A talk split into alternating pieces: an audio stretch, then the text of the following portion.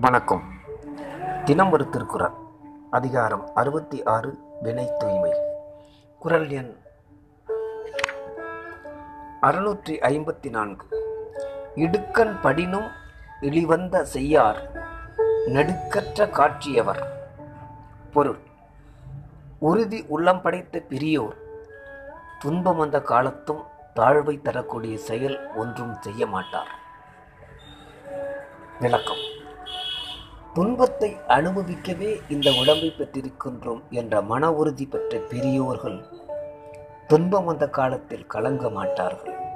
எனவே அந்த துன்பத்துக்காக என்றும் அழியாத பணிக்குரிய செயலை செய்யவும் மாட்டார்கள்.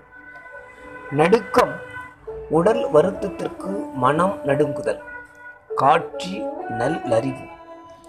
இனி வரும் பிறவியில் அடையக்கூடிய உயர்வையும் இப்பிறவியில் அடையக்கூடிய புகழையும் அறிந்து அறிவை காட்சி என்றார்.